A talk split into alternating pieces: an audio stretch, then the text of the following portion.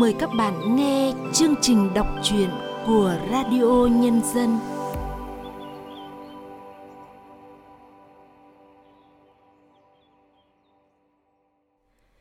Thưa các bạn, những suy tư, những mâu thuẫn nội tâm của một người phụ nữ được tác giả Trần Quỳnh Nga giải bày bằng một giọng văn đầy nữ tính, dịu dàng nhưng cũng không kém phần sắc sảo trong truyện ngắn Xác tín mùa. Sau đây, mời các bạn cùng lắng nghe câu chuyện qua sự thể hiện của Vân An.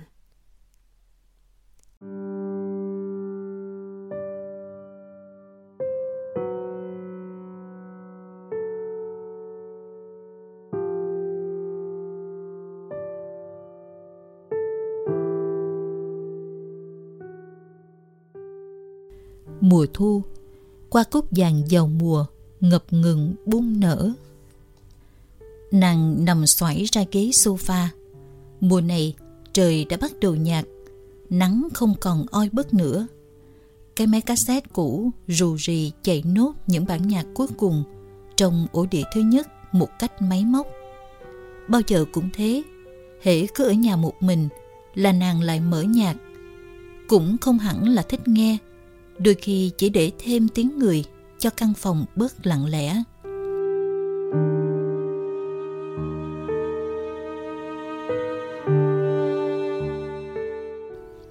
Một ly cà phê đánh bông lên. Bọt dày xôm xốp như kem lan trào ra cả thành cốc. Nàng ghé miệng, chạm vào đám bọt xôm xốp ấy. Mùi thơm cà phê tan vào môi nàng từ từ một rồi nàng lại nằm xoải xuống ghế, nhìn lan man trên trần nhà, ra ban công, rồi lại ngó lơ sang đám dây thường xuân treo sát mé rào. Nàng làm từng đó động tác, chậm chạp thưởng thức từng từng tí một. Đó là thú vui của riêng nàng.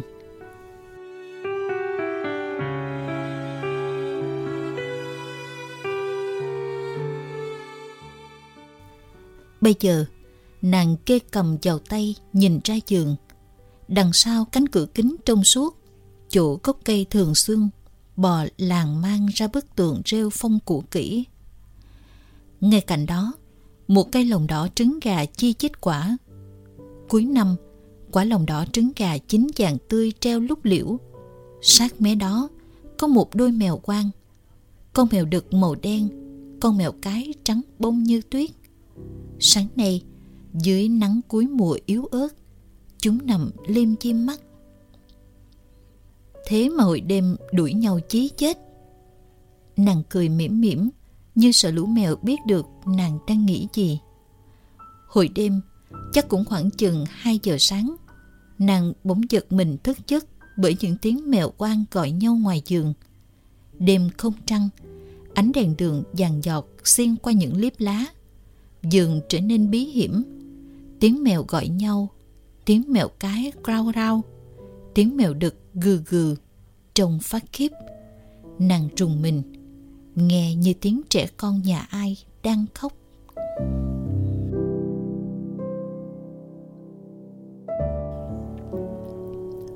Mùa tình, những chủ điệu tưởng chừng không bao giờ dứt. Em phải gắn lên chứ, gắn lên rồi mình sẽ có con. Tính nói rồi vòng tay ôm nàng vào lòng, như mọi lần nàng sẽ dụi đầu vào ngực tính. Nước mắt của nàng sẽ lăn dài xuống ngực anh. Nhưng giờ đây, nàng cảm thấy thừa thải. Tính vẫn ngủ, vòng tay ôm lơi dần. Nàng nâng khẽ tay anh, rồi ngồi dậy, choàng thêm một chiếc áo khoác, rồi đi ra giường. Tính không phải là người nhiều lời, cũng không hẳn là người kính kẻ đến mức khó nhận biết. Nàng biết, cũng như nàng đây anh đã quen lâu với việc chờ đợi rồi. Lâu đến nỗi hy vọng không làm anh hứng thú hơn được nữa. Anh an ủi, cũng chỉ là an ủi vậy thôi, như một thói quen khó bỏ. vòng tay của anh cũng thế, rộng rãi và bao dung sao nàng không cảm thấy được hết hơi ấm của sự chia sẻ. Nhiều đêm nàng thấy tính ngồi đốt thuốc hàng giờ liền, thở dài hàng giờ liền, nhưng nàng cũng không biết cách nào để chia sẻ với tính. Nàng không thể nói với anh là phải chờ đợi và hy vọng. Niềm hy vọng không có kết quả.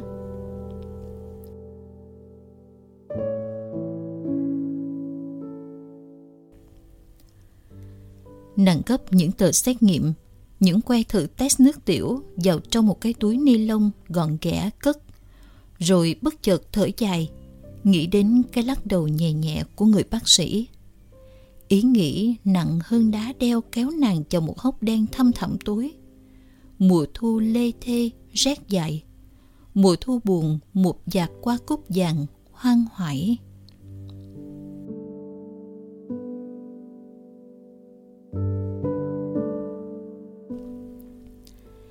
Mẹ chồng ngồi bên chiếc bàn gỗ, tỉ nốt hoa củ cà rốt cuối cùng ngước lên nhìn nàng. Đã bao lâu rồi bà mới từ quê ra đây? Mỗi lần ra, bà cứ ngồi đúng vị trí ấy, nói những lời thật nhẹ nhàng, nhưng nàng cứ như thấy có muối xác. Còn phải làm cách gì đi chứ? Cách gì hả mẹ? Phải làm sao hả mẹ? Chẳng lẽ con để thằng Tính nó suốt đời mắc tội với bố mẹ? Chắc là tôi phải gọi thằng chủ nó về nước, phải dục nó lấy vợ để tôi còn có cháu bé. Già cả rồi, mà chị thì kế hoạch gì mãi thế? Con không muốn thế mà mẹ. Nàng nói rồi im lặng. Nước mắt đã bắt đầu chấp dính trên mắt. Nàng thèm được đi đâu đó, thèm được giải thoát mình nhưng không thể. Nàng đứng đấy, được ra, bừng nguyên cái bát mãi mất một lúc. Nàng nghĩ đến quyết định sẽ cho tính đi Simacao cùng với lũ bạn tháng vừa rồi. Trong khi lũ bạn chỉ phá lên cười, nàng nghiêm giọng. Tao nói thật, nếu năm nay không có con nữa, thì tao sẽ trả tự do cho lão ấy. Mày đùa. Không, Tao không đùa đâu. Ở quê bố mẹ lão suốt ngày gọi điện dục. ta cũng không chịu nổi. Nàng nghiêm nét mặt, thật như không thể thật hơn. Bây giờ thì nàng không chịu nổi nữa thật rồi. Nàng muốn tính về thật nhanh để nàng có thể tìm thấy nơi dựa dẫm. Nhất là vào lúc này, khi hai người đàn bà đang ngồi cùng nhau mà không cùng một ý nghĩ tất cả sự lẳng lỏng kéo dài như địa ngục nàng không dám bước chân ra khỏi bếp. Ngoài kia, đám tượng xuân đang rung rung theo gió. Cố bám nốt tua dây vào một mắt xích nhỏ. Tự nhiên, nàng muốn mình là cây cỏ. Ước gì mình là cây cỏ. Nàng sẽ không phải suy nghĩ, không phải đau đầu khi mọi người cứ xăm xăm nhìn ở mình với một lòng trắc ẩn, thương hại. Gì chứ? Tại sao tạo quá lại bất công với mình? Và ông trời, tại sao lại không đói hoài đến những lời cầu nguyện, đến tuyệt vọng của mình đến thế? Trong sâu thẳm nỗi tuyệt vọng, nàng đi ra giường. Đám hoa cúc vàng rực rụng đầy dưới gốc, mùi thơm hăng nồng. Nàng chốc chúng, áp vào mũi, cố tìm lấy một chút hy vọng ẩn nấp đâu đó trong những xó xỉnh quan tàn của tâm hồn nàng. Một mùa qua cúc qua đi, thêm một mùa, rồi một mùa nữa. Dòng tay tính vẫn rộng rãi và bao dung, mà nàng không thể thấy được hết hơi ấm của tình yêu nồng nàn một thuở. Nàng muốn thoát, ước gì nàng có cánh, nàng sẽ bay cao, sẽ đậu cho một khóm qua nào đó thầm thì những điều không nói được ngôn ngữ loài người không nói được mọi nỗ lực có sức nặng đều không gắn được nặng như chiếc lá tuyệt vọng bị đánh rơi trong chiều cả gió. Bàng hoàng chấp chới nửa muốn tung lên cao cho tan thành trăm mảnh. Nửa muốn trầm rụng và lặng lẽ tan vào đất. Không có một dấu hiệu xác tính mùa sinh. Không một lời giải thích nào thỏa đáng. Với mơ ước tưởng chừng như tuyệt vọng của nàng. Nhưng cũng không ai có thể dập tắt được ước mơ đang bùng bùng cháy như đám lửa lớn trong nàng.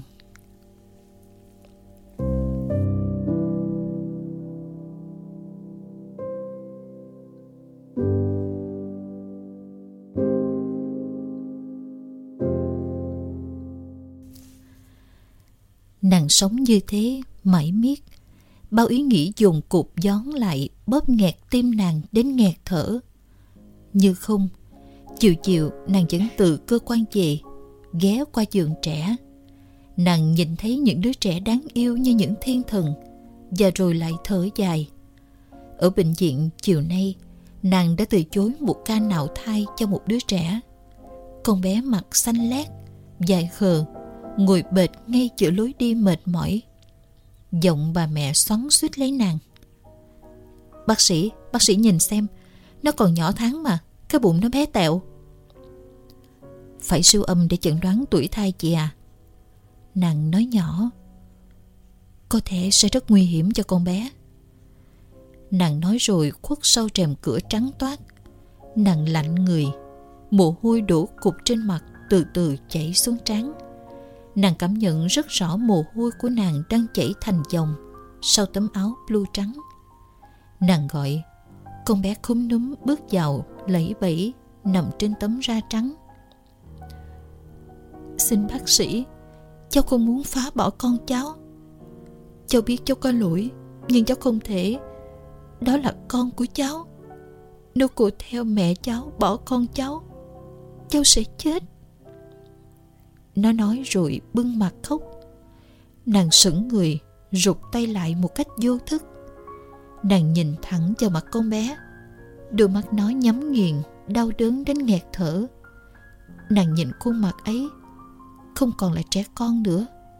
Đôi môi nghiến chặt, cam chịu và nhẫn nhịn, nhưng cũng đầy kiên quyết đến không ngờ. Đàn bà như cỏ khô, đừng ai chạm sâu vào nỗi đau của người đàn bà vì nó có thể làm nên một đám cháy lớn trong mắt con bé nàng thấy ánh nhìn đã bắt đầu có lửa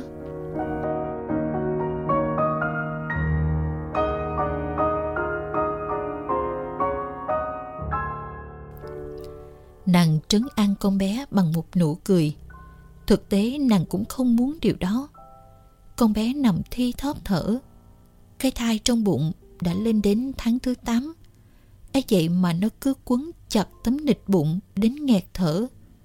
Nàng thương con bé quá. Chắc nó cũng chỉ mới vừa 18 tuổi. cháu ôi, cũng là một kiếp người. Có những điều trong cuộc đời người này ước ao, thì người kia lại trốn tránh, chối bỏ. Nàng lặng lẽ nhìn con bé đi về cuối dãy hành lang hung hút gió, rồi lặng lẽ quay mình. Nắng chàng rụm cháy chát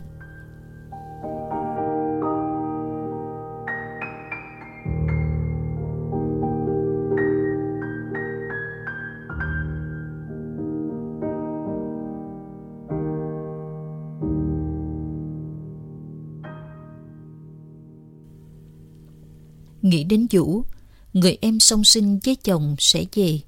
Tự nhiên nàng thấy bồi hồi. Những câu chuyện xưa tưởng chừng như đã qua đi đột nhiên hiện lại một cách rõ rệt, làm nàng thoáng đỏ mặt. Hôm đó, Tính đã hẹn đón đi xem triển lãm. Dội dàng, nàng quên mang theo điện thoại, đứng đợi ngoài con dốc quanh chào phố nàng ở.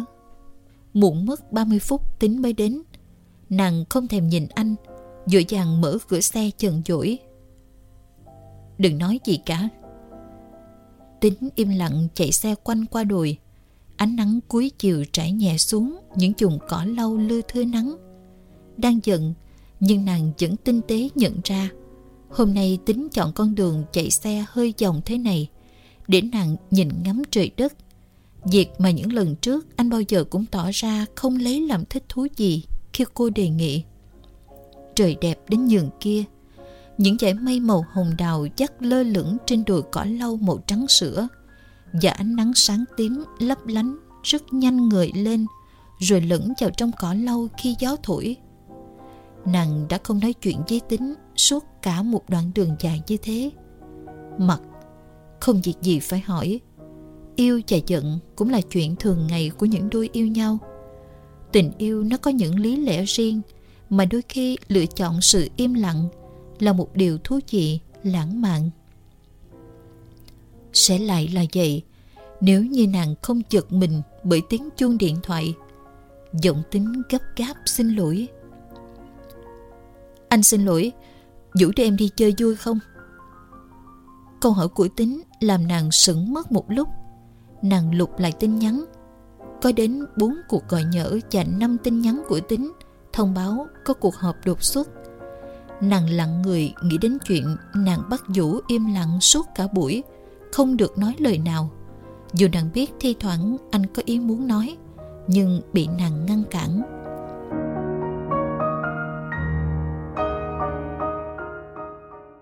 Mọi chuyện cũng sẽ trôi êm nếu không có chuyện Vũ trở về.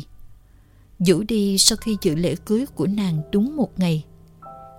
Nàng không biết sẽ như thế nào đây, hay là chỉ cười trừ với Vũ như ngày xưa gặp lại. Nghĩ thế, nàng ngủ miết đi mất một lúc. Đến khi tỉnh dậy thì trời đã chiều rồi. Nắng hắt ngược vào tấm rèm rido màu trắng sữa loan ra từng giạt vàng lấp lánh. Trong nhà hơi tối, ánh sáng chỉ đủ làm cho chỗ nàng nằm hừng lên một lúc. Vũ đã về từ bao giờ, đang ngồi trước hiên nhà quấn lại dây thường xuân bị gió đánh. Trông thấy nàng, anh cười. Chị ngủ ngon quá, em không dám thức. Em thấy chìa khóa vẫn để chỗ cũ. Nàng ngước khuôn mặt ngái ngủ, nhìn anh ái ngại cười. Lại nghĩ đến chủ hôm chị đến nhà ra mắt đã chờ ở cổng. Chỉ cho chị một ô gạch hổng nơi tường rào. Chỗ bí mật cất chìa khóa đây nha. Và chị quen, thích thú với bí mật đó. Rõ ràng là tính. Chỉ có điều Vũ mập hơn, mái tóc cua gọn và các nét trên mặt rắn rỏi từng trải hơn tính của nàng rất nhiều. Buổi tối, chỉ nàng và Vũ Tính bận hợp cơ quan không về kịp Hai người lặng lẽ ăn không ai nói với ai một lời nào Nàng cấm cúi mãi cho bát cơm chưa hề rơi đi Cố lục hết từ ngữ vốn có của mình Để nói chuyện một cách tự nhiên Nhưng không thể Vũ hình như cũng thế, Luôn tránh ánh nhìn của nàng Một cách dội dã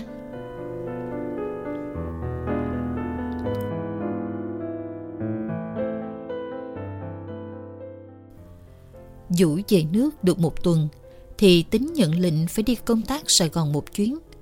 Không biết đã có kế hoạch từ trước không, mà cả một tuần trời, hai anh em tối nào cũng say sưa đến khuya mới về nhà. Nàng nhìn hai anh em chiều nhau về cảm giác như hai người là một cơ thể. Người này suýt ngã người kia lại cố để níu dậy rộn rạo gọi tên nhau suốt những đêm say. Những chuyện tế nhị nàng định nói ra giới tính khi anh đi công tác lại không thể nói được. Đến khi ra máy bay, nàng mới mở lời. Em định về nhà mẹ ít bữa. Thế ai sẽ cơm nước cho chú ấy? Tính nói rồi nhìn Vũ đang kệ nệ kéo hành lý phía sau. Ít bữa có mẹ lên, em hãy về. Mà em chịu khó bớt chút thời gian, đưa chú ấy đi chơi đâu đó cho khuây khỏa. Lần này về ít bạn nên nó cũng buồn. Nàng thôi không nói nữa Máy bay chở tính bay lên cao, Mang theo cả những dấu hỏi Không thể nào định giải Tự nhiên, nàng thấy tay mình như buông lơi, Bần thần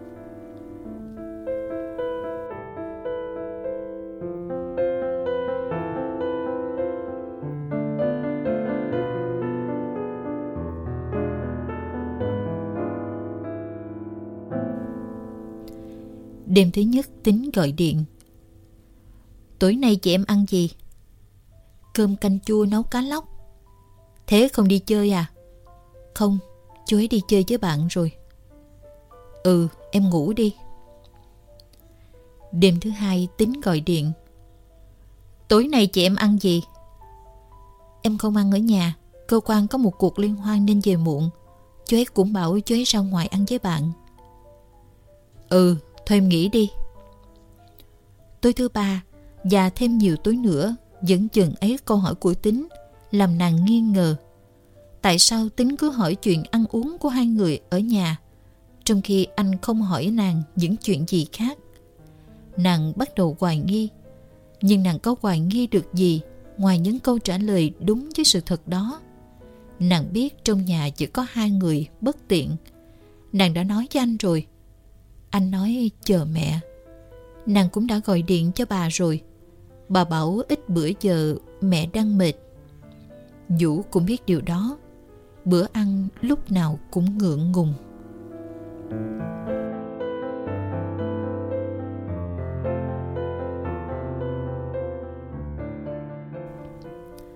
Sáng nay, mùa qua lòng đỏ trứng gà lại nở.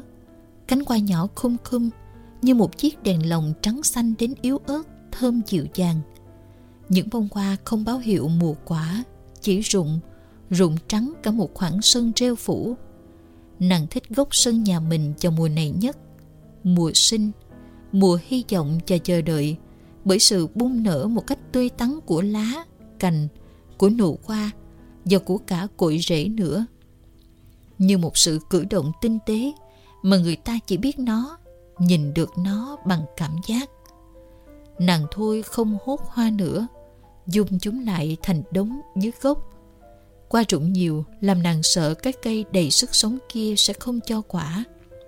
Nàng chần chừ khóc, rồi lại chụm về cười, khi cả cành cây rung rung tỏa ra mùi hương chịu ngọt. Hãy chờ.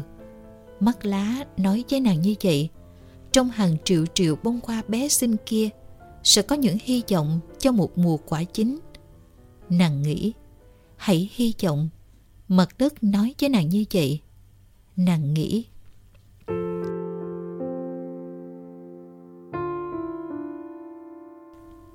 Chà, cây này năm nay sẽ rất nhiều quả đây. Tiếng vũ vọng lên phía sau làm nàng giật mình. Thật không? Nàng hỏi như trẻ con rồi lại cười một mình. Thật. Vũ cười. Để chắc chắn với chị, tối nay mời chị ra ngoài ăn tối. Nhưng trước hết chị phải giúp em đẩy cái xích đu đằng kia lại đây. Dưới gốc cây này. Để đây, chị có thể chiều chiều ra sân đọc sách mà không sợ bị nắng. Nàng cười gật đầu. Đêm đó, một đêm tính không gọi điện cho nàng. Trong ánh nến lung linh và âm nhạc nhẹ nhẹ, nàng tự chọn món ăn mà mình yêu thích. Đêm đó, tự nhiên nàng say sưa với cảm giác được là chính mình khi nói được những điều nàng nghĩ, những ước mơ mà nàng ấp ủ. Rồi nàng nâng ly lên và quên.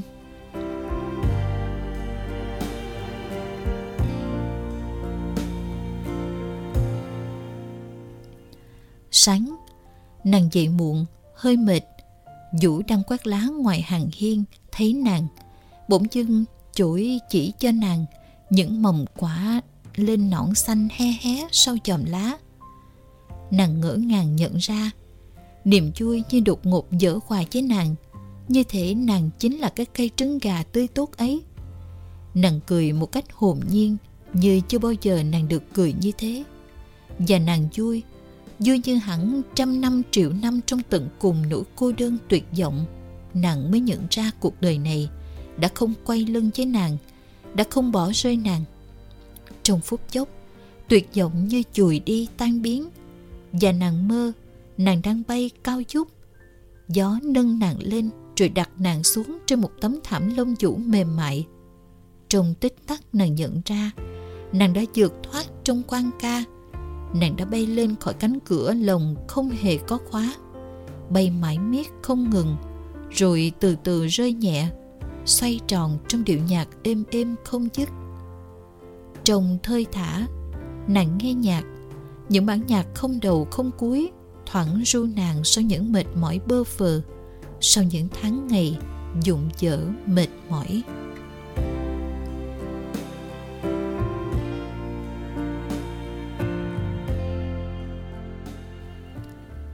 Đêm, tính nằm im bên cạnh nàng khe khẽ thở tiếng mèo quang réo gọi nhau ở góc giường đầy rêu phủ, cru cru, crao crao, rồi tắt hẳn. Chỉ còn nàng và trăng.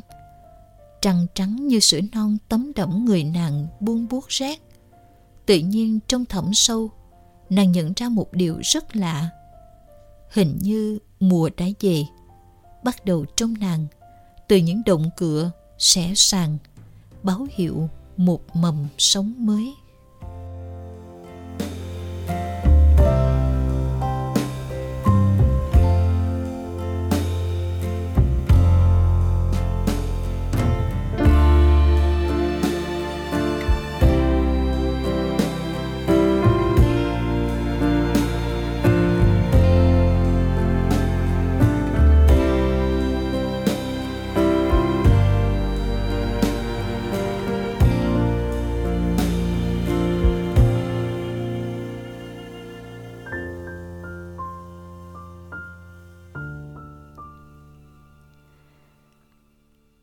Bạn vừa nghe xong truyện ngắn Xác tín mùa của tác giả Trần Quỳnh Nga qua giọng đọc Vân An.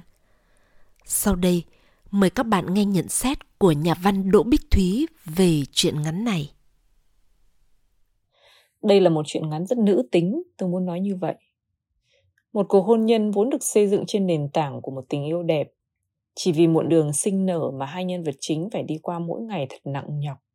Không một lời oán trách, không đổ lỗi, không dằn vặt. Ngoại trừ niềm hy vọng ít nhiều thái quá của người mẹ chồng đã vô tình tạo ra một thứ áp lực.